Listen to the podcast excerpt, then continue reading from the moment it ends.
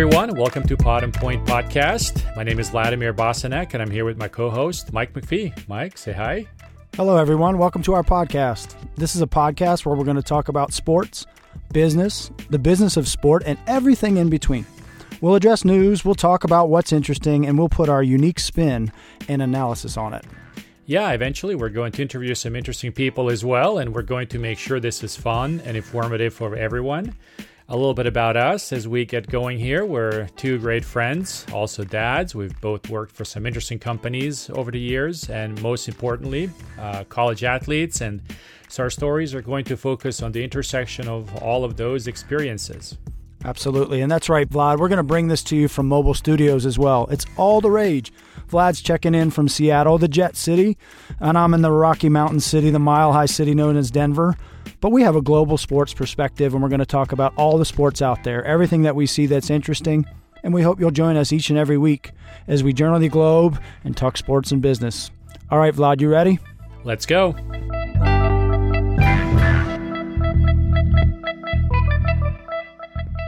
Mike, we're back. Yes, we are. Another another good show I think is going to happen this week. I agree. Got a different uh, different angle than previous ones. So take us through it, Vlad. So, in this show, Mike, we're going to talk about American soccer or football, but we're not going to talk about American football. was, was that clear? Did I Yeah. confuse everyone? A football guy over here saying, "What? What are you? T- what are you talking about here?" No, It's I like both sport. footballs. It's that sport, and everywhere else in the world is called football, but in this country it's called soccer. So we're we're we're going to have some soccer stories today. Let's do it. Anyway, so um, we're going to run through our speed round first, and that's going to take us to the Ball Corporation, which is partnering with Kroenke Sports, the owner of Arsenal in the UK's Premier League, uh, also LA Rams, Denver Nuggets, Colorado Avalanche, and Colorado Rapids. The two companies have a deal to rename the Pepsi Center in Denver, so we'll, we'll touch upon that. Very timely. Then we're going to stay here in the U.S., but we're going to talk about La Liga, the Spanish soccer league, uh, what they're doing in the U.S. Uh, very interesting story there. And finally, we're going to round up the speed round into an analysis with 538 about the increasing scoring in the UK's Premier League following COVID. So, Okay. which is, I think, similar to some of the things happening in the, the NBA also. Yeah, in the NFL. Yep. And then following the speed round, we're going to go over to my alma mater, Georgetown, where we have the honor today of talking to the men's soccer head coach. Uh, Georgetown is the latest NCAA soccer national champ- champion. And Brian Wiese, the coach, will talk to us about this program and the state of the sport in the country. So, ready to kick it off, Mike? Let's do it, Vlad. All right, Vlad. Our first story in the speed round is breaking today, and didn't see this one coming, but who does? Because that's what a breaking story is all about, right? So, yeah, exactly. So, so after 21 years, effectively today, after 21 years, the Pepsi Center here in Denver, Colorado, is going to get a new name. And uh, when you when you figure out what's going on here, super timely, given what we heard from Rich Brand around how naming rights works and sponsors and wanting business value, this thing is coming to life before our eyes, and I think it hits all the high points he gave us just in our last show. So let's take us through it here, Vlad, and, and just want to gain your thoughts. So this is being pitched as a groundbreaking deal, and, and, and I think it actually is because the deal here is Kroenke Sports, they own Arsenal in London, LA Rams, most of Colorado sports, Denver Nuggets, Avalanche, Colorado Rapids, the Colorado Mammoth the lacrosse team, th- they own them all, right? So very diversified. Then the Ball Corporation is a long-time aluminum company based here in Denver as well. 125 years or so. And and you're wondering now why would they put their name on an arena or on a on a venue? And here's where it gets interesting. So the deal's rumored to be 8 to 12 million per year. That term hasn't come out.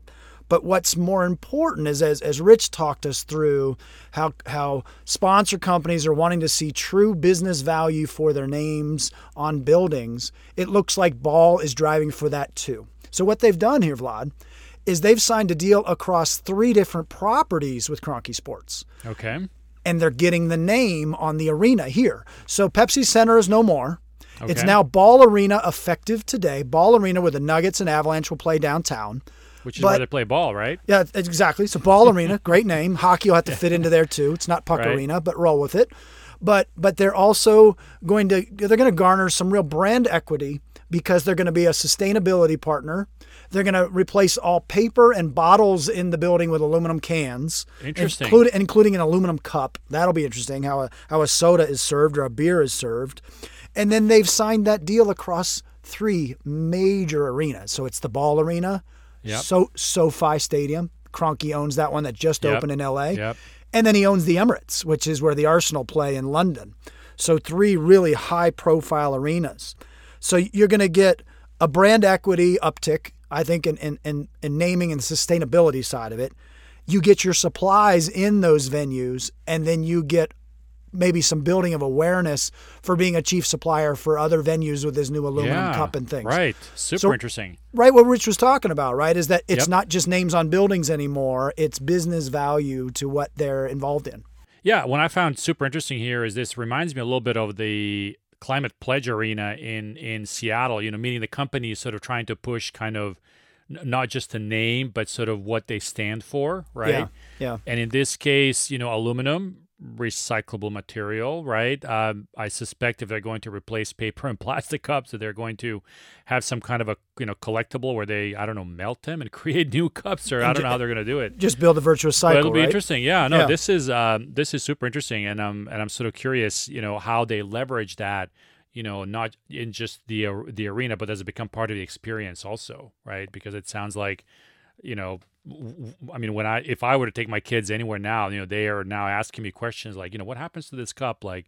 is this garbage? Is this recyclable or not? And and this could be, uh, you know, very timely in terms of you know culturally where where yeah sounds are. cool yeah it sounds really cool doesn't it so that just came out today Yeah, that's that's very interesting. So, um, Mike, one of my discussion points here is La Liga, the Spanish uh, soccer league, la liga uh, yes. has actually come to the U.S., which I had no idea that La Liga has a group uh, called La Liga North America. Uh, very interesting. Um, what they're doing actually is very innovative, and they're thinking of you know new ways how to penetrate this you know market. So, which is super creative. Uh, you're kind of wondering why MLS is now doing this, uh, but you know maybe it's it's for them to now figure out how to be more compe- more competitive on their on their home front. okay But um, La Liga is doing a couple of things. So in the U.S., it's partnering with a company called LiveLike to host a series of kind of watch parties, and these watch parties will be, you know, essentially. Uh, exclusive events that La Liga is going to hold in the U.S. kind of during during matches of of some very important you know soccer matches back in Spain. So you're going to be able to kind of watch it live, if if you will. But then there's going to be a content component there as well, where where you know certain players uh, are going to come up and you know talk about what is what is happening. So it's more interactive, right? And I think they're probably going to do it. uh, It, it sounds like they're going to do it with what they call like you know super fans. So I imagine they're going to do some kind of a promotion around this, where they use it as a way to you know collect people's names and interests and that kind of stuff. But I thought that was super interesting way of of kind of engaging with a with a massive market that I think is in a way untapped for soccer. What what, what do you think about this move, Mike? I, I, I love it, and and certainly a, a a a customer acquisition play with you know with the classic business lens of of they're coming onto the U.S. turf, going to give an opportunity to watch El Clasico when you've got Barcelona playing uh, Real Madrid or or any of the other big games. Engage with the players. Isn't part of the deal that that there's a chance to have players chat at halftime um, and get something that's a little bit more engaging than what we've all seen, where the reporter gets the coach as they walk off. Right? Isn't this kind of promising to be a lot more enriching than that?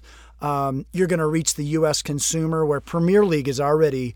Uh, showcasing most of their games here in the states, so they're going to go toe to toe with that, with a premium experience, and and then technology enabled. I guess it plays well even now in COVID because you probably can just do it all from your own living room.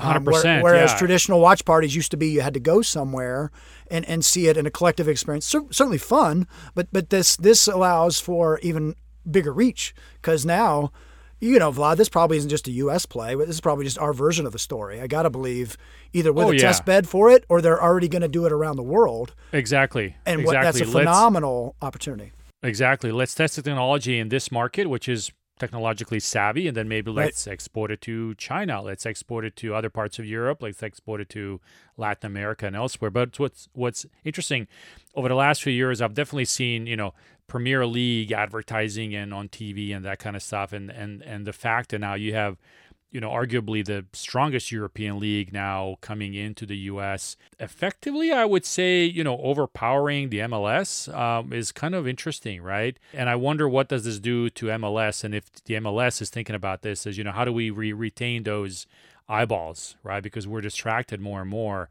and you know arguably better soccer is now coming into our turf. I mean that that could be that could be bad for for the mls but we'll we'll see. I i actually like it. Um i, I love the um, innovation of it.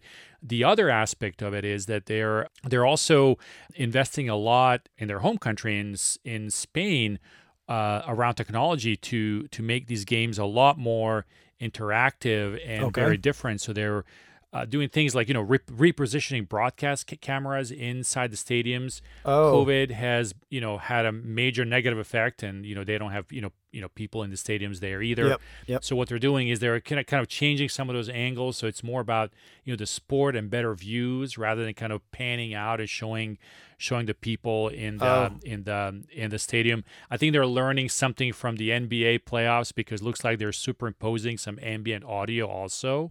Okay. Um, they're going to do some on-screen augmented reality graphics Man. and statistics. They're going to do some flying cameras that are kind of showing like kind of new ways of you know you know participating in in the in the match if if yeah. you will yeah. I, I welcome all of this. I mean, this is all the kind of stuff that we've been talking about. I mean, innovation in in this sport is you know long overdue. So you know, good on them. I'm I'm really looking forward to what what what they do.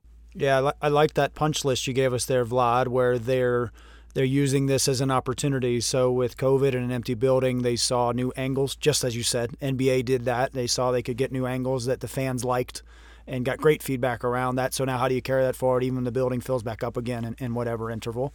Um, I like that aug- augmented reality. Um, I just like that they're they're they're not standing still. Right, this is this is an opportunity to try some things, yep. which yep. you and I are big fans of across the whole sporting landscape. Um, and um, and we'll we'll contrast this here a little bit with a with a different story I'm going to give as my next one around some innovation. But but we're fans for for trying, right? That's that's kind of uh, in our DNA. Absolutely, absolutely.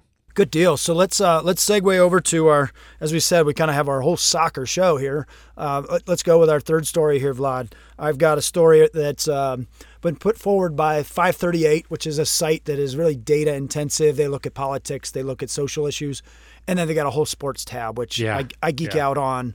Um, way too much, but anyway, um, I'm with so, you. I'm yeah, with you. you know, there's just fun angles, and and and here maybe our audience uh, geeks out on that too. So 538, go there for politics, social issues, and for sports data. If you, if you're not there, a little plug for 538.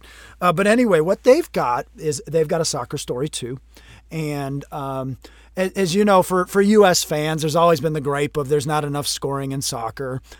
But maybe that's changing a little bit here, Vlad. There's some new information. So, Premier League, uh, they had pre COVID and post COVID, they interestingly had about the same scoring per game, about 2.8 goals per game, pre and post COVID, okay. right? So, all right, not maybe that one wasn't that interesting because NBA came back from COVID and, and scoring went up a ton. Like, okay, that didn't happen. Fast forward to this season, they're four weeks in smaller sample, but they've got 20 games per weekend, and, yeah. and four, four games in, scoring is up to 3.8 goals per game, and and one goal in soccer is enormous. And, and that's yeah. a really interesting uptick in scoring. This is a thirty percent bump, right, Mike? It, it, it's it's a notable jump. Yeah. Um, and, and, and an anchor one that is was notable was a notable blowout. So Aston Villa. So let's go the last couple years in the Premier League. Liverpool has just been stomping folks, you know. And last year they ran away with the league, defending champs, got a great roster, and and just the other day they lost to the team that was a place away from being relegated. They lost okay. seven to two. That's an unheard of score yeah. in, in, in, in top tier soccer or in, in international yeah. top tier any, soccer. Any, right. Seven yeah. to two, right? So so Liverpool defending champs goes down seven to two. That's an incredible number. Um, but what what 538 is positing is that this is aligning with the NBA and the NFL, which have had some upshots in scoring. Let's let's contextualize that across soccer. So what's up? Um, there's been an increase in penalties across the field. There's been an increase in handball calls across the field, but also increased in the penalty area, which leads a, a, a penalty shot, um, which, you know, uh, teams at the highest level convert Yeah. at, at 70, 80%, right? So you're going to Yep. see an increase in scoring there. I, I like this next one as an interesting one is that the lack of stadium attendance so there's no pressure there's not there's not the the energy from the crowd and maybe a lack of an off season and empty stadiums that combo they're suggesting maybe the players aren't as focused and if you dip your energy just a little bit on defense and you allow a move and allow a shot these guys are scoring at a greater rate so that's an interesting yeah. angle Yeah. and then this last one that that I think ties some to what we see with the NBA is that during COVID in the NBA, guys worked on their individual game and we saw shooting accuracy jump up up the page, right? It jumped a lot. And during the, the pandemic, there's a hypothesis that soccer guys all they could do was work on, you know, accuracy and target shooting, and the accuracy has skyrocketed for the attacking shots. So they're Yeah, putting a lot more in the back Shocker. of the net. You Yeah focus on it, and it improves, right? individual skill and then you bring it back to the collective Yeah. game and the whole your whole game gets better right so that that's an interesting angle but but here's where i'm going to put forward a cautionary tale and that was those first things penalties and handballs yeah. a large portion of those are coming from in premier league soccer they call it the var which is their instant replay or review Yeah. and yeah. and, and and it's driving teams and fans crazy because of the increase in these, which leads to the increase in penalties, increase in scoring, and, and taking a lot of what's been customary play and, and changed it a lot.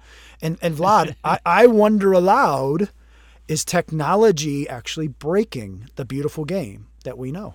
What do you think? Well, well, you know, I I am not a purist in this case, and I actually love it. I I, I want more technology because I think there have been so many games that were won or lost um, because you know the referee is like you know 50 yards away or 30 Okay. yards away and can't can't see what is what is really happening. And I think there's there's a there's a lot of cheating going on here. Okay, foul's a foul. Call it, huh? Yeah, foul's a foul. We've we've seen we've seen the you know the fake falls, and we've seen the you know soccer players you know rolling around, holding their you know knee when Oh yeah, you know nothing Yeah. nothing really happened, or they weren't even Yeah. you know hit. So there's there's They a lot of that now. acting here. you can get a red And- card for that now. Like you yeah, can get thrown well, out of the game right. for that. Well, but you know there there's a there's a. I think there's a hashtag Neymar foul or something like that. Oh, that was Neymar. a couple of years ago was a was a Oh. big deal. No, I, in in all seriousness, I'm all over this. Um, I think this is I think this is great, and I think it's going to improve the sport.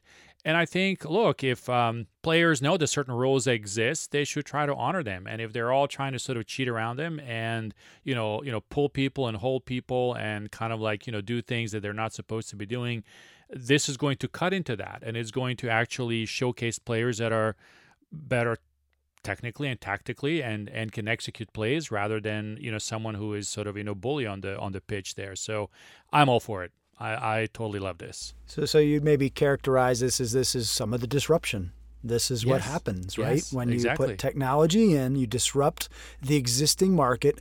Folks get agitated. That's that's what disruption is, right? It's it's causing agitation. I, yeah you know, I, I, I I'm I'm a little bit torn. I, I will say I'm a little torn. Um, but but I get it. I totally get it. And and you want to get it right. You want to get it right. you So- do you do but we talked about this the other week also mike you know the hand of god Mar- Mar- that's maradona scoring Would- that would not have famous scored. infamous goal right Would not have scored. English Yeah. soccer fans, if they could go back on that one, they would want that back. exactly exactly so it cuts both ways you know it cuts but- both ways. yeah Well, we're we're always watching technology, and, and and I will say when I do watch these games, Vlad, it does kind of stink how long they take. That that is, and, and I don't know how to speed that up. I don't have that. I don't have the the the solution to that, um, which is kind of that complaint we've had in other places because subjective fouls take longer to review, and and then this disrupts the flow. But if you're getting it right in major events, then that's I guess you honor that, right? Hundred percent, and okay. and and and another sport which I'm sort of linked to personally because my daughter plays volleyball. But we've been watching some, you know, professional leagues in you know Europe, and I think the the coaches have maybe you know two calls a set or something like that to question a call and they go to the tape. They, they go back and you know review oh. the tapes. And and in volleyball it's really really tough because you have these balls going really hard. Did you touch it? Did you not touch it? Did it you know land on the line outside of the line? I mean it's okay. really hard to determine from you know standing like i said you know 20 yards away. Okay. Um and so uh, you know it, it has improved the quality of the sport. And i think long term it'll it'll improve the quality of soccer too. You know i just think you know it's one of these where you've got a bunch of you know purists who think that it shouldn't be touched. It's some kind of you know godlike sport. And yeah. Yeah totally. Are, are you suggesting there's a hawkeye opportunity for the lines of a volleyball court? Is that, oh, is that 100%. A, a hawkeye it already exists. It oh, already oh, exists. it already does? Okay okay. And it's deal. it's used throughout. And it's it's it is it is used it is used throughout. And and they also use it when you when you hit the ball across the net you know, if, if you touch it or don't touch it on the blocks, you know, people try to touch the ball and it counts as a touch, right? Yeah, it, it, counts as a touch. So so it's a it's a big deal. I mean, it can it can turn a game around for sure. Okay. That's a good deal. Well, um, there's always an interesting lens when technology's in there. So I, I, I, just thought we'd share that with our listeners and appreciate uh, appreciate you twisting me there, Vlad. I like it. All right, we're going to take a short break. And after the break, we're going to talk to Brian Wiese, Georgetown University's men's soccer coach. Georgetown is the most recent NCAA soccer champion, and Brian has been a coach there for the last 15 years. In his tenure at Georgetown, Wiese has coached 20 players who have signed with an MLS squad, one Hermann Trophy finalist, three Hermann Trophy semifinalists, 10 All Americans, 33 regional All Americans, 11 Big East Players of the Year, and 51 All Big East honorees, as well as the College Cup Most Outstanding Offensive Player. Quite the resume, Vlad. The team has seen unprecedented success under Wiese, with seven NCAA tournament berths in a nine year span, and the squad has also won four Big East regular season championships, three, three Big East tournament championships and been ranked among the top 25 in nine seasons, including stints at number one in the country. From 1996 to 2005, Wiese worked under nationally ranked coach Bobby Clark for five seasons at Stanford University and then for five more at the University of Notre Dame. Welcome to the pod, Brian. Mike and I really enjoy doing the Pod and Point podcast, and we hope that you like listening to us gab about our favorite subjects, sports and business. We hope that you also learn something from our experiences and that we bring to the forefront important news about the industries that in many ways shape our lives each day. If you like our podcast, please subscribe and tell your friends, family members, and colleagues about it. Write a review and let us know what you think about our work and how we can make it better. You can also suggest stories that we should be picking up. Our contact information is in the show notes. Thank you for your time and thank you for letting us know how we can be on point even more. Brian, good afternoon. Good morning. How are you? Good, good, good, uh, good afternoon. Very good. Thank you. Excellent. Thank you for joining us. Uh, we're very excited to talk to you about your program and um, all all the fun stuff going on over at Georgetown Soccer. So, by way of introduction, Brian, tell us a, a little bit about you know your background. You know how you got to Georgetown and sort of you know the the experience that you've kind of you know collected over the years prior to becoming the head coach there. Mm, um, sure. Yeah. I mean, it's um, this is this is the well, this would have been my 15th season at uh, Georgetown if we were able to play this fall. Um, so I'm just in the middle of that uh, that tenure, and and was an assistant coach at uh, Notre Dame for uh, for five years, and then an assistant coach at Stanford for five years, and did that um, as a the, the, the, first two years at Stanford, I was actually in a, a master's program there um, in engineering and uh, to get a, a, master's in product design. Okay. And just so happened that the time I literally started that program in 1996 was the same time that my former coach, the coach I played for at Dartmouth, Bobby Clark, took over the Stanford program. And he asked me if, you know, I wanted to to help out and as a not as a lark. I mean, I think he needed the help. I think he was quite happy to have someone he knew and trusted to come in and do it. But for me, it was just like, yeah, that'd be a fun sort of side gig to do while I'm trying to do everything else. And then I got bamboozled into turning it into a career. I, I shifted out of, of engineering and got into into coaching as a career. So, and uh, super happy I, have I've done that. I, I, you know, it's great having a, a, job that you love doing. Not to say I wouldn't have loved product design stuff as I was doing it. Actually, it's funny. I was doing an internship when I was making that. I had a career path sort of crossroads in 1998 where uh-huh. I was trying to figure out like, should I go product design? Should I go coaching? Because Bob Bobby at the time said, "Well, I got the first the, the head the the top assistant jobs open. Do you want it, uh, or do you want to do this this other thing in uh, engineering?" And I remember talking to the engineering company that I was doing an internship for. Literally, just I was just with them for maybe six weeks at that time. And I remember telling him, "It's like I, I think I'm going to do this soccer coaching thing instead." and and the guy was the guy was obviously a little disappointed because I think he was they were hoping to hire me, which I'm not sure if they that would have been a good decision for them. But because um, I, I honestly think I was a, a highly mediocre. But I did. I remember telling him, "I says, you know, I just I just think I can be pretty good at it. I think it suits me. I like it. It's just one of you know. It's just like, yeah, what else are you going to do? So yeah. away I went. And and you were also a player, right? So you've uh, you've had some uh, playing experience too. Yeah, well, it's it, at that time. So I graduated in '95, and and in that time, you know, there was no real pro league to play in, and I could certainly talk about myself as if I would have played in a pro league, right? I don't know if that was really ever going to be an option for me, but I I had bad I had had some bad knees in high school, and so I was I had surgeries and this and I, you know, they got I me to play in college, and uh, and then I played a little bit in uh, in Africa in, in Bulawayo with a team down in um, in, in, in Bulawayo, which was an amazing experience. Okay, okay. Uh, and so it's been you know it's like everything else like sports sort of takes you in a funny spot sometimes to do some very yeah yeah so so brian we have one more thing in common i i didn't realize that i actually uh, part of my life i actually grew up in uh, nigeria so I, I, lived in africa for uh, for a few years too so there you go right. uh, there we have it there we have it yeah. So brian one, one of the reasons that we're chatting here obviously is because your team won the uh, national championship the ncaa national championship last year. And so yeah tell us tell us about that you know tell us about that year and sort of how how did it you know start and you know how did you guys get there? And uh, you know at what point were you aware of kind of how far you're going to go? Yeah I, you know it was a really it was a really fun journey to be fair. I think that the, the players we had were a great group of players um, which any national championship team has sort of characters and its its special qualities. You know I, to be honest the, the the team really over the last 10 years has had a, with a couple exceptions has has had a, the the capacity of, of winning uh, the national championship. We got to the final in 2012, uh, lost to Indiana in um, in, in the final. Um, had an amazing semifinal against Maryland in, in, a, in a college cup sort of Final Four experience. Um, right. And and that team was was every bit as capable. Maybe you know I think their regrets is like we should have won. It's one of those years where you're like we should have won. And but you know you could look at the 2013, 2014, 2015. You got to kind of go through a bunch of these teams um, a couple years leading up to this this 2019 team, all of which were capable of winning. And and it's just it just goes to show how how damn hard it is uh, to do it. Um, and you need some luck. But this group was was incredibly deep, which I think, and and a very very close, tightly knit group too. So those two things. And and listen, I mean, I say we're deep. We're deep with talent. Like there was talented, right? Group, right. So we were, we would bring players on uh, regularly that just it, it it it it allowed us to create a a little bit of a relentless sort of 90 minutes where it was hard for other teams. I think we wore teams down a lot, mm-hmm. you know, and so, you know, I think the, the 2012 team and that experience, I don't think we would have won in 2019 if, if I didn't have the 2012 experience to prepare going into the, the, the, the final four for. Um, I think yeah.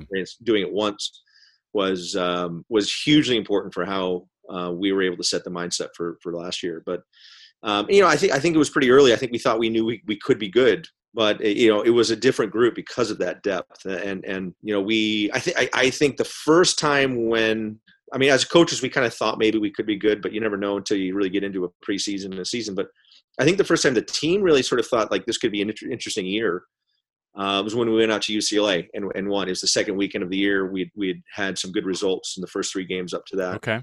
Yeah. Um, we went out to California and we played UC Irvine, who was an excellent team. Um, we we snuck out a late one nothing win in a game that we didn't play particularly well in, also due to UC Irvine being very good. But but I think that's a hallmark of a good team is when you can win games that you don't really play that well in.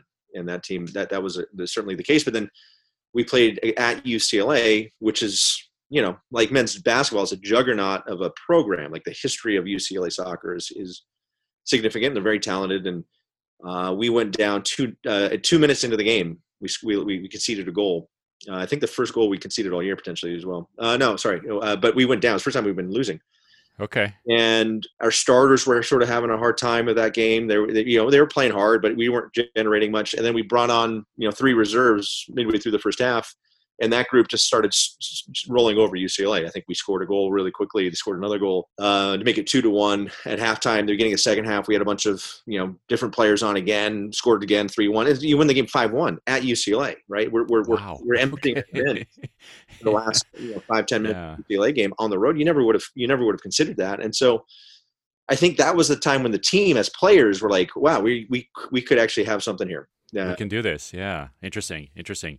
So, so you won the championship, and uh, tell us, uh, tell us, you know, how how did that transform, you know, your your position at Georgetown? you know, Georgetown is primarily known as sort of a, you know, basketball, you know, lacrosse kind of you know school, right? There's some there's some other teams there, uh, and not to downplay obviously what what you've done there. So you know, please please, uh, I let me let me apologize here, not not make not, not make sort of statements and minimize your your contribution to the to the sports program. Um, but but tell us tell us kind of you know how that you know changed or helped change the perspective of your sport on you know campus in general well it's it's it's been an interesting time because it's certainly changed since I've gotten to Georgetown. Like when I when I showed up at Georgetown in 2006, men's and women's soccer was something that they were building but only because they had to. And and in truth, I give a huge amount of credit to the Big East as a conference. The Big East as a conference obviously has made decisions that we've always been a basketball centric conference, conference, right? And and it right. was born of basketball. Football at that time was still a heavily part. Like if you think back to what the Big East conference was in 06, it was basketball, but it was heavily influenced by football. The interesting thing was is that a lot of the, the, the, the schools in the league didn't have football. So it wasn't a unilateral Right. Everything must decisions must be made for football. And and when everything got reshuffled and restructured, you know, and, and in effect the Big East kicked out the, the the remaining football laggards and said we're just gonna we're just gonna do basketball, we're gonna do it right.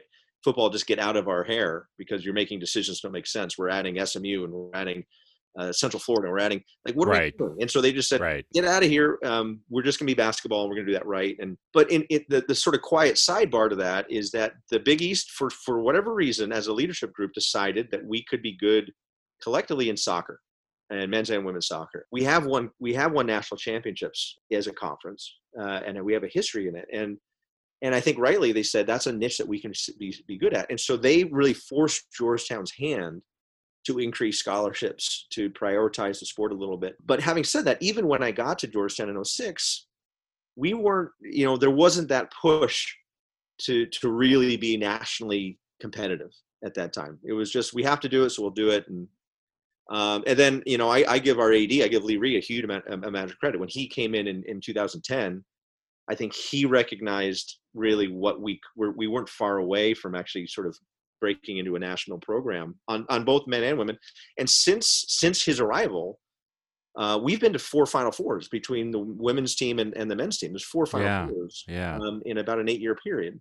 And so, you know, we we as a school, I think, have a really good niche. We're we're geographically wonderfully located for recruiting. You know, Georgetown is a school. It just there's a lot of there's a lot of pluses here that that allow for us to to attract kids who are who are talented and really good. So um, winning the national championship is certainly doesn't hurt. I was one of the few people, probably uh, in the history of, of, Georgetown, that's been able to give the president of the university a bear hug. I gave him a big bear hug after we won on the field. okay, right on the field, and uh, yeah, uh, you know, so you, you have it. Just it, listen, it, it, it meant it meant a lot to our athletic department, certainly our program, our alumni base, but you know the university uh, in whole i think really appreciated it and i think that the, the interesting thing about it is we we as a school have only won three national championships. Wow! And we were the right. one. That's it. And I I think that surprises a lot of people because obviously basketball won in in, in '84, then um, women's cross country won in uh, I think it was 2011, and so it that's it. And, and it's incredible to think about. And so you know, you, you, think of my time at Stanford, where if you're not winning the national championship, nobody sort of gives you the time of day. It's just the expectation with the number of Olympic sports they have that are highly successful that just run through it and, and it's just it's just not cherished the same way whereas you come here it's a big deal and it was it was a big deal and and and we're really we're really uh it, it was humbling to to see the outpouring support after we won it was great yeah yeah um Brian, you're you're not going to say this. So I'm going to say it for you. You know, you've now made a contribution equal to John Thompson, so you should have at least as many scholarships now. Yeah. I'm not sure. I'm not so sure. that one, I think I might lose that debate pretty pretty quickly. Yeah, yeah you know, yeah, you, yeah. Somebody's got to negotiate that stuff because my brain doesn't work that way. Uh, but uh, you know, I think I think the the uh, the impact of that uh, the, the, that basketball team in the 80s and what it did just the, the entire university is uh, significantly for the university was a significant thing that I'm not sure sure will sort of be. he, listen, he's got a big statue in the Thompson Center.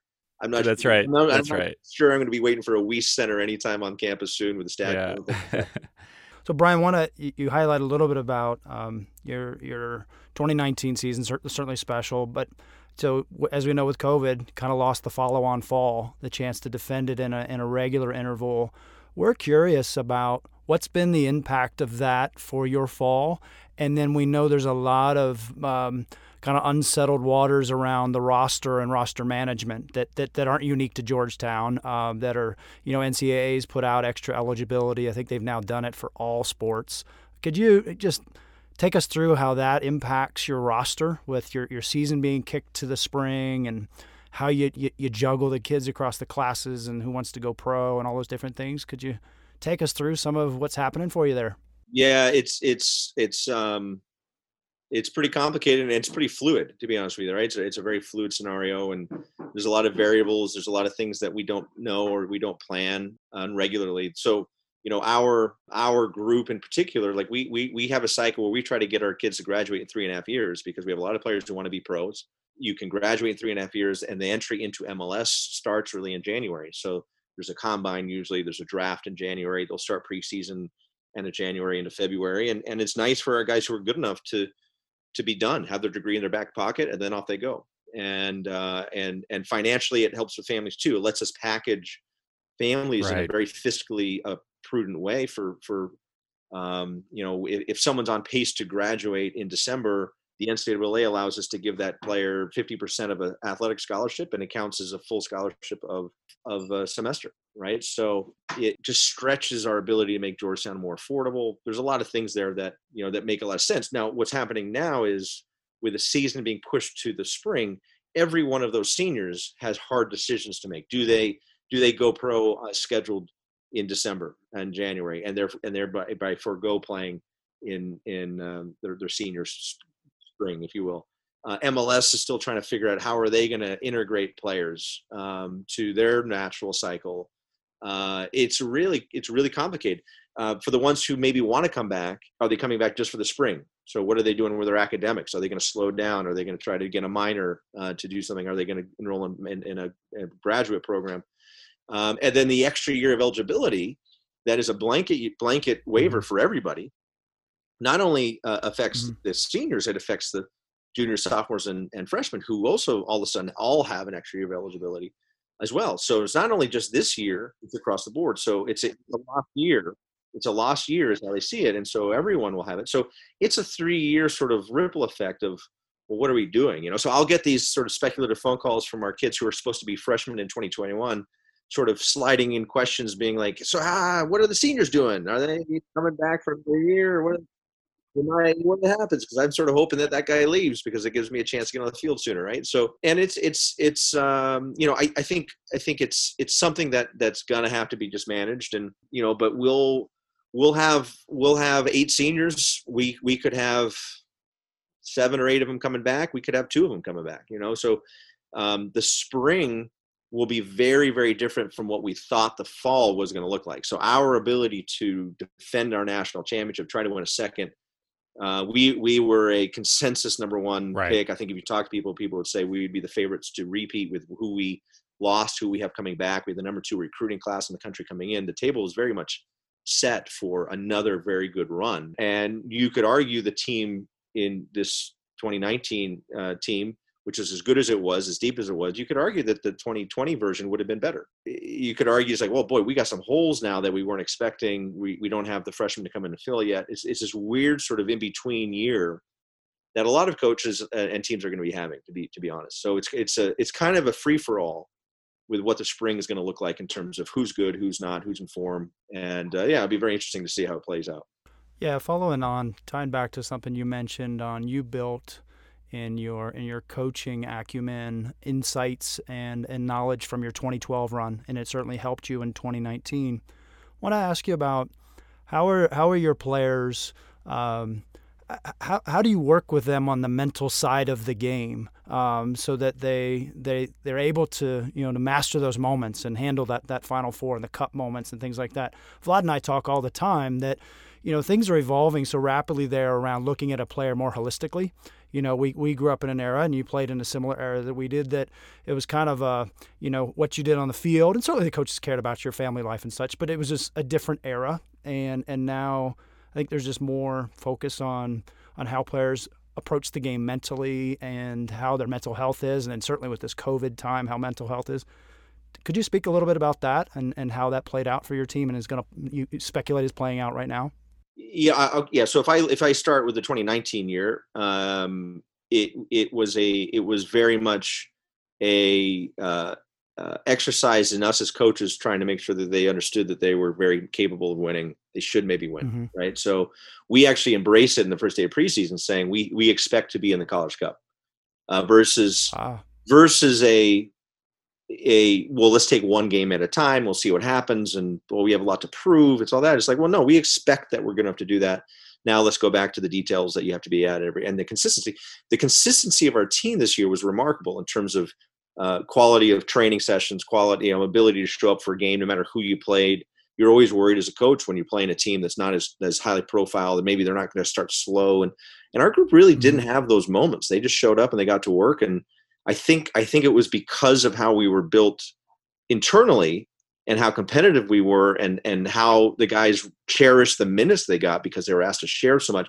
They didn't take anything for granted. They never took uh, playing time for granted. And so it wasn't so much about who we were playing, it was just about their task to not let each other down. That was actually was more manifest than, than any other year we've had. And when we got to the, you know, the, the lessons learned from 2012 for us was, was we understood that going into a final four, um, we actually took the opposite approach to the conventional wisdom of don't look past today, don't look past your semifinal opponent. You have to take care of that game. We actually we actually spent a huge amount of time preparing for the week of and in through the national championship. So we actually sat the team down in, in one of the, the meeting rooms in the Thompson Center on the Monday before we, you know, the, the final four was a, was a Friday, Sunday sequence of games.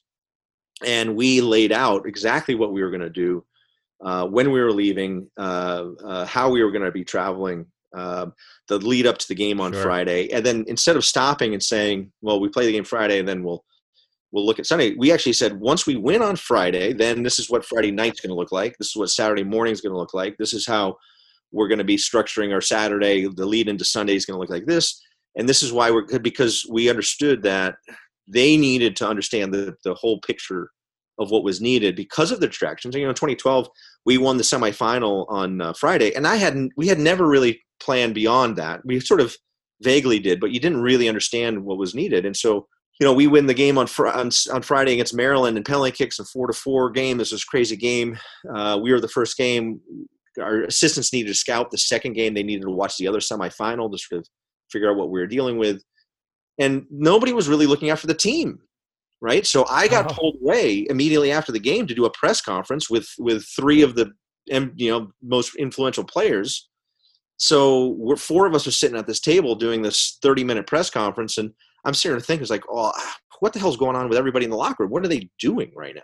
Right. And so we didn't, we, we, there was just a lot of stuff that happened from the moment we won the game on Friday to the moment we kicked off on Sunday that we just weren't flat out prepared for because we didn't know how it was going to play out. What was, what the, the, the, the obligations and stressors and distractions, maybe the best were the distractions um, yeah. which we then knew for the second time. So, you know, we wanted to make sure that the guys had a the full plan in place. So, so those kinds of things were really important in that team. I think moving forward, the the the you know, it's it's like a different planet right now with where where the where the team is. Like, you know, Georgetown is is is hyper conservative as an institution about COVID and, and how we're how the the um, teams are going to be going. We haven't been training. We haven't been training since uh, since March, right? So we've been we've been totally shut down. A lot of other institutions are playing games or training or they're doing things, and we're we're no, not yet. We're not ready. We want to be uh, make sure we're doing it right. got they're very conservative, and you know the reality is that's been incredibly hard. The emotions and the mental the the mental side of it, the strain of it's been been very very difficult for for the but not only the players, the sta- the coaches, the staff, the administration. Yeah, if you're a yeah. Division One athlete, it's such a big part of who you are and what drives you that when you're told you can't do it, it's just I don't know if I don't know if people re- recognize if you're not that level of an athlete. I don't know if you realize how hard that is to tell someone like no no you can't play your sport that you're that that that, that you're you love right mm-hmm, mm-hmm. Um, so it, that's been a real challenge and trying to keep them in a good mental place has been has been really tricky and and and the hardest part about it is there is no set end date for anything right now right we all are hoping things are working like uh, basketball is trying to get up and running to have their season we we as soccer team wants that to go well because that sets the table for us to have a, a, successful spring sport uh, possibility. But listen, the, the, basketball guys are hoping their first game is on November, whatever, uh, whatever it is. I don't even. Um, but that could be pushed back because of COVID. They, they the teams are going to they might play against uh, might not be able to play because of an outbreak in their team. There's so much uncertainty that it just adds a lot of anxiety and stress to these kids right now, and it's it's really tough. And and the hard part is, you know, uh, just on, on my soapbox with this stuff is that you we're so worried about COVID, uh, but it's something that you can completely get your hand, hand uh, handle on. You can get your head around numbers. You're testing. You're positive. You're negative. Uh, we can protect with this. But then when you look at the mental side, the stress and the anxiety and the depression and the whatever it is, well how do you test for that how do you how do you know who's struggling right you can't just go go go in and do a nasal swab and say oh you, are depressed and anxious right it's it's a bigger problem and something they and, and people don't know how to get their head around it and it's it's something that exists in in in pretty much every you know i'm not just talking college you you go across any you know high school middle right. school up right. to the pros like this is this is a it's deeper this is yeah. a real challenge that we're all dealing with as a society Brian, I want to segue into into sort of from from your perspective into kind of the state of the you know U.S. soccer, if you will, in general, right? And and I and I kind of see you as sort of uh, you know, being at the pinnacle of, of, of the NCAA game, right? And then at the same time, you know, ideally, you know, what, what, what you produce, the athletes that you have should then feed into, you know, MLS and perhaps other, you know, leagues, leagues around the world. Um, when I was at Georgetown, you know, playing for Coach Thompson, one of the things that I remember him saying, you know, if you guys, you know, win the national championship, you know, likely all of you are going pro, right? It's a little different in soccer these days, right? Tell us, tell us sort of how, you know, what are the prospects for your players? And then we can sort of jump into kind of like what, what does that mean for, you know, U.S. soccer in general and, and, you know, how, how has that been evolving over the last, you know, 25, 30 years or so? Yeah, it's, it's, um, it's different. It's a little different. It's a is different in soccer because you know the money still isn't isn't there to to really pull pull kids out. It's really opportunity that's there, right? Because for our place in the soccer sort of pecking order as a college, as an NCAA uh, organization, we're just different than than how basketball works. We're different from how football works. Where it you know the, the college stepping stone is perceived from the NFL, from the NBA as a natural progression, right? It is the platform from which they pick their their talent. And and the dollars are so big now that that you know if you're playing for a year and you're going to be a, a, a lottery pick, you're going you're going. It's just it's financially too too risky not to. Um, and whereas in soccer, the top players um, that's either that, that, a lot of times even just bypass the ones who don't even go to college, but the ones who maybe leave college after a year or two they're they're really getting, relatively speaking, very little money uh, to do that. And so it's the opportunity to go pro that they're trying to figure out. And so for our guys, you know, we won the national championship. We we we wouldn't have had a single player who was going to leave early. Funnily enough. Wow. Um, having said that, Virginia, the team we played in the final, had an unbelievably talented group of players. Um, they had four players that left early to different opportunities, and so some of that's just cultural within a program. So for us, our guys are are come here as a pathway to be a pro, but really also to get a degree. So we don't really have any knock. I'll knock on wood. We haven't had anybody leave after one or two years to to go pro because there's just too much to do to get their degree. I think our players, I think we do a good job culturally having our guys understand why they're at Georgetown and what they're doing in order to get that degree.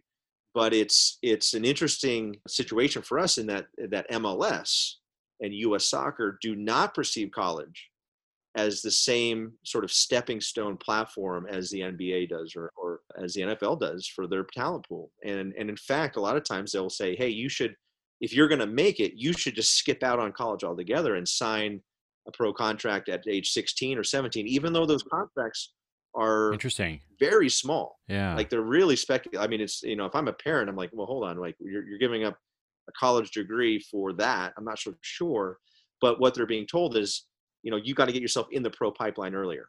And if there's a real issue with our development cycle, and, and I could talk about this a lot, is we as a country want to migrate our system and we work a lot of people work very hard to try to migrate our development system uh, and in and and have it become really an emulation of the european model right they they, they, they everyone looks at, at england and they look at germany and they say that's how we should be doing it we are crushing ourselves we are killing ourselves in the World Cup, the, the, the, chase to a World Cup, a World Championship, uh, in developing players to, to be sold at the highest levels of the international market, etc.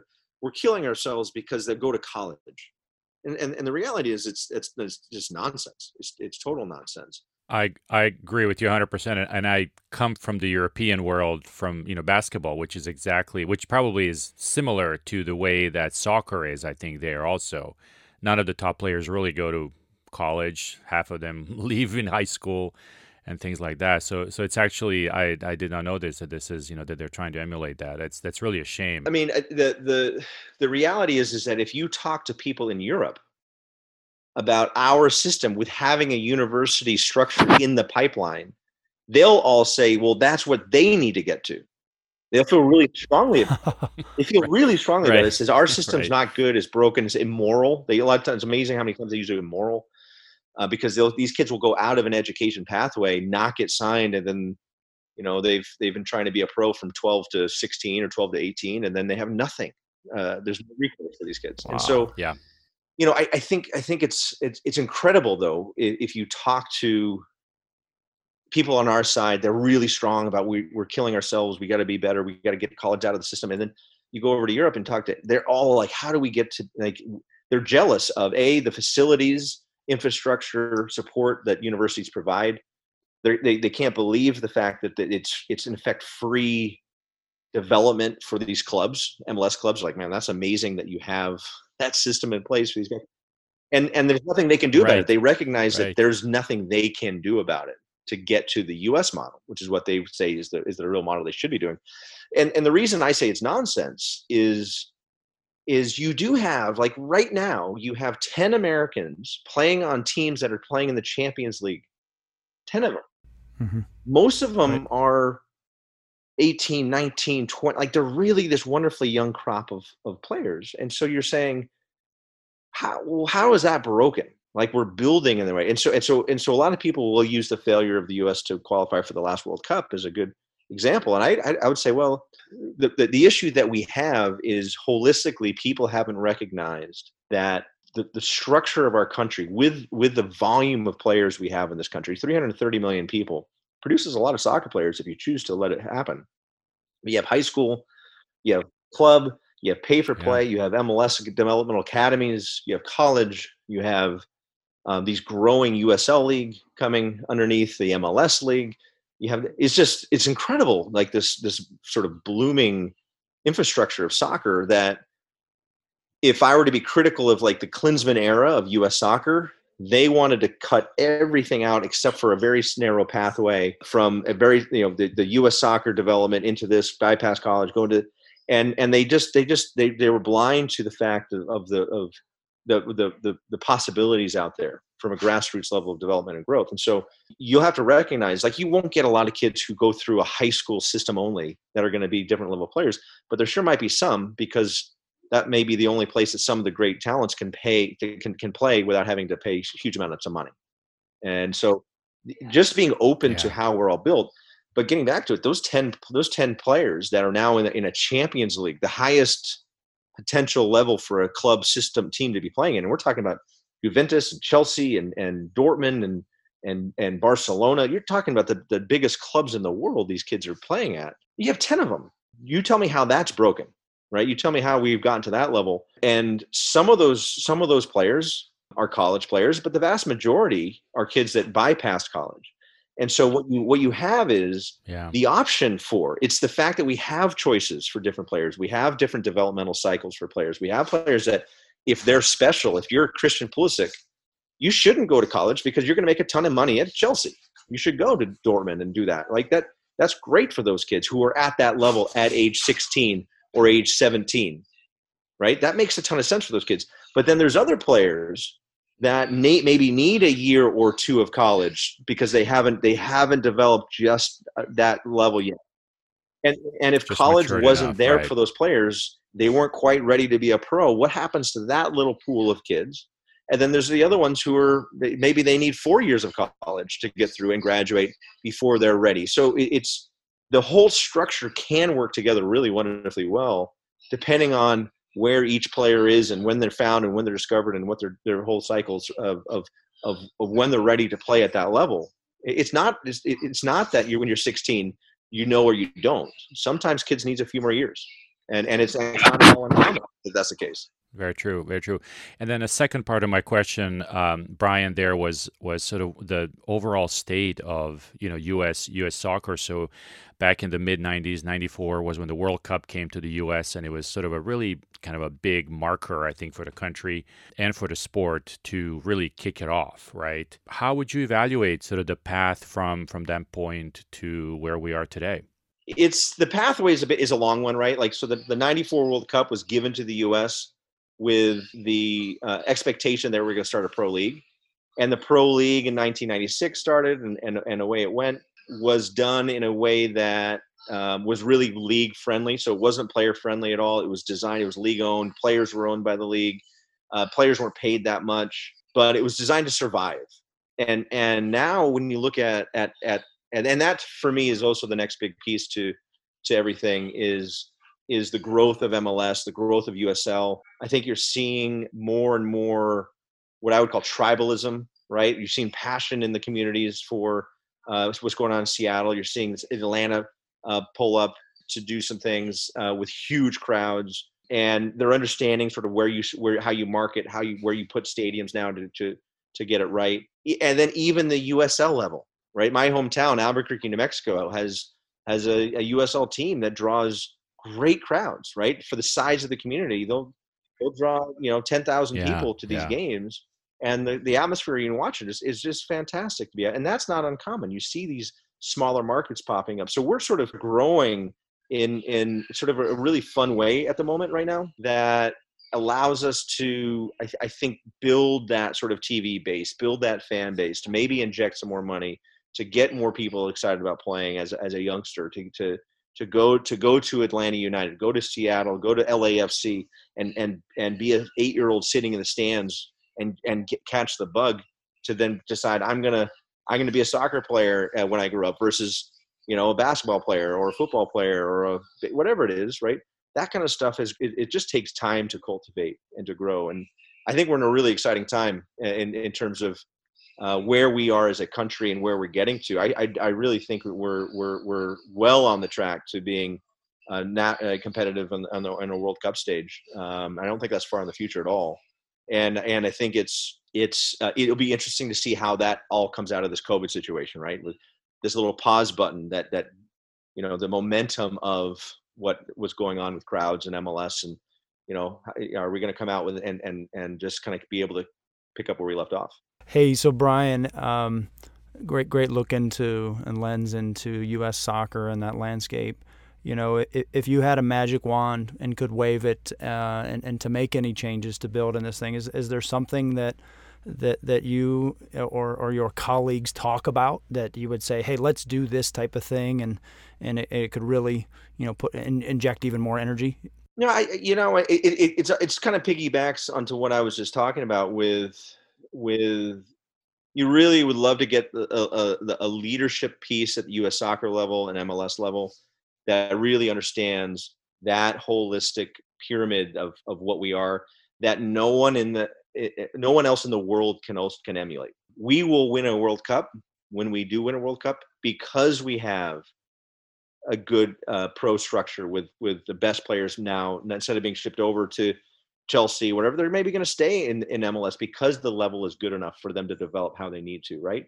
And it, it and and to recognize that the, the these smaller markets, this this USL league would be it should be if it can grow to truly compete with MLS in that level. So instead of saying there's the MLS tier then USL tier, saying well we got these these leagues, that that would be wonderfully healthy too. But integrating college into that development instead of saying instead of excluding it and recognizing the, the the the breadth and volume of our youth system and how do we do this and not not mandating you have to do this x y and z but but but embracing like i said you know high school they're, they're it's so expensive for these kids to play youth soccer that how many mm-hmm. kids out there are are are waiting to be the next great soccer player that just won't ever play at a level where it's in the pipeline to be seen so you know understanding how do we how do we move away from a pay to play model to make use of the entire base of potential soccer greats out there and and paying attention to maybe the odd kid in high school who just never played club because they couldn't afford it.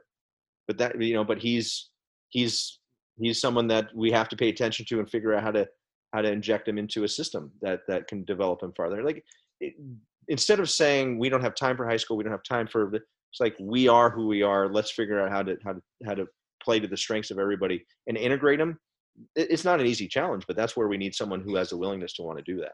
Yeah, and you bring up a very interesting point. If it becomes so expensive to play this sport, you're you're not going to get the kids that are you know hungry and kind of really want to you know use it as a way you know out of their you know social environment if you will i think in basketball and football you can sort of you know pinpoint to that you know directly right i think in you know european Latin American soccer also, right? It's usually these these kids who are, you know, kind of left to their own devices, and this is you know this is their path out of out of you know whatever environment that they have, and and I think if if if you make the sport so you know prohibitive like you said you know you have to you know play in a club and that club costs you know five six seven eight thousand bucks a year to, to you know just participate that's that's going to be hard yeah and and it's and it's it's soccer much like basketball are is a sport that's very easy and cheap to play. Everyone can play it, and and you can play it with.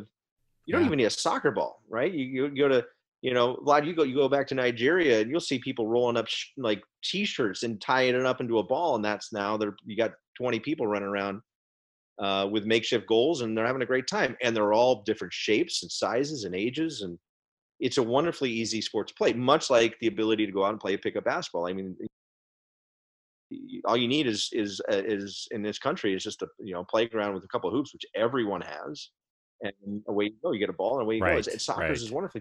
And, and the, the, difference is is that soccer, it, it's really hard in our sport if you're not playing it at age six, seven, eight. I'm not talking about organized, just playing it. You need to be playing it at that young age just to sort of develop that sort of soccer nuance with how you move and how you how your how your, your comfort level is just making that more and more available and and and and not having it be something where you, if you're not playing with an organized coach and organized team you're you're out of luck at, at, whatever age that needs to happen. If you look at the sort of landscape of the of the game in the US and uh, where where we're heading what's Georgetown soccer what's MLS soccer going to look like in about a decade Oh man, about a decade, huh? Um, I'm giving you a long horizon, long runway here. ten years, the ten year path. That's you know, it, it's interesting. I think I think from a national team level, I actually think it'll be pretty exciting. I think I think you, will have, um, if we get it right, and the national the the the, the, the rising sort of pool of, of available talent is, is is more exciting now than it maybe it's ever been uh, for uh, Berhalter and that group of, of coaches to try to figure out. So um, there's there's opportunity to have truly competitive national teams in the next 10 years, right? Where maybe we'll be in a World Cup final or semifinal, like, and and and and we've been close over the years, but I think that's that's that's where I you know I think we would all be disappointed if in that 10 year window we're not really really close to, to, to maybe winning something on that level. But having said it, like everything else, you, there's you have to be awfully lucky to win it. So whether you win it or not is is not the issue. It's like, are we good enough to have won it? That's always the question you have to ask, right? And so, yeah, you know, with MLS, you know, I, I'd love to see MLS's market grow. I'd love to see. I mean, the, these things go hand in hand. The, the quality of the of the teams are getting better and better. The crowds are getting better, better. But boy, wouldn't it be nice if the money in that league allowed us to start pulling in players in their prime more and more from England and Germany and Italy. And that's you know that's sort of a double-edged sword. You have to invest in the right things to go. But will will the money in MLS become something that's more on par with Major League Baseball, the NBA, the NFL, when with uh, it, and hockey. When will we get the, the player pool? So it's not just the the one percenters that get the, the six million a year, which the, those guys are there in the in the league, but the vast sure. majority are sitting on 80,000, 120,000. You know, they're getting good money, but not enough to make it something where you're going to pull in the, the, the best of the best. But wouldn't it be nice if if if if my situation at Georgetown was trying to talk a sophomore into staying maybe for one more year at Georgetown and pass up that three million dollar signing bonus to go to MLS? Like, wouldn't that be a great mm-hmm. conversation to have? Right, and that's a different problem, and I can understand maybe why they would tell me no at that time. Absolutely. Well, great. Uh, well, Brian, thank you so much for your time. Um, it's been really a pleasure and uh, great to hear about you know your perspective on the sport. Yeah, uh, thank you safe. guys. You too. Appreciate the conversation. Appreciate it, Brian. Looking forward to seeing how your team does in this coming Me spring. Too. Me too. All right. Cheers. All right. Take care. All right, Mike. I have our uh, come on, man, for this week. Are you ready? Let's hit it. I'm ready. Hit me. All right. We're gonna stay within soccer. We're going to stay within soccer, and we're going to head over to Lionel Messi, our, our favorite Argentine slash Spaniard here that we've talked over the last sure. couple of weeks. Okay. So um, Leo. as as we've talked, you know, he's been trying to leave Barcelona now uh, for the last few months, but it sounds yeah. like it sounds like Mike, he actually tried to leave uh, Barcelona as early as 2014. Uh, okay. Chelsea sounds like had offered him a deal um, worth as much as 290 million uh, basically for you know 65 million bucks a year plus some Ooh. you know um, image rights and you know things things like that. Okay. And um, I guess what stopped the deal? I don't know. His dad. His dad said, "No, son. No, Come son. On. No, son." He looked at this. His dad deal. stopped uh, the deal. His dad is his agent, and he said, "Uh, uh-uh, uh, we are not doing this." and he put him back in his place, put him in his corner, so, so, so he's like 34 now. So six years ago, 28 year old Leo Messi gets stopped yep. by dad. Yep. He got he got grounded. He got grounded in Barcelona. On, come on. Oh, wow. I wonder. I wonder if his wife was on board, and so so wife and he get shut down by dad. Right? He gets shut down by that. Yeah. Uh, so, no Chelsea uh, for you. So so interesting, interesting. I mean, I think you know he's obviously you know you know he's looking for something new. I, I, I think he's been looking for something new. Yeah. And and I and I think you know I think at some point somebody needs to let him out of this place oh, just so he man. can have a life again. Let him come into his own somewhere in yeah. there. He's stewing. So he's been stewing for six years. That dad, dad shut me down. I got to stay. he yeah yeah.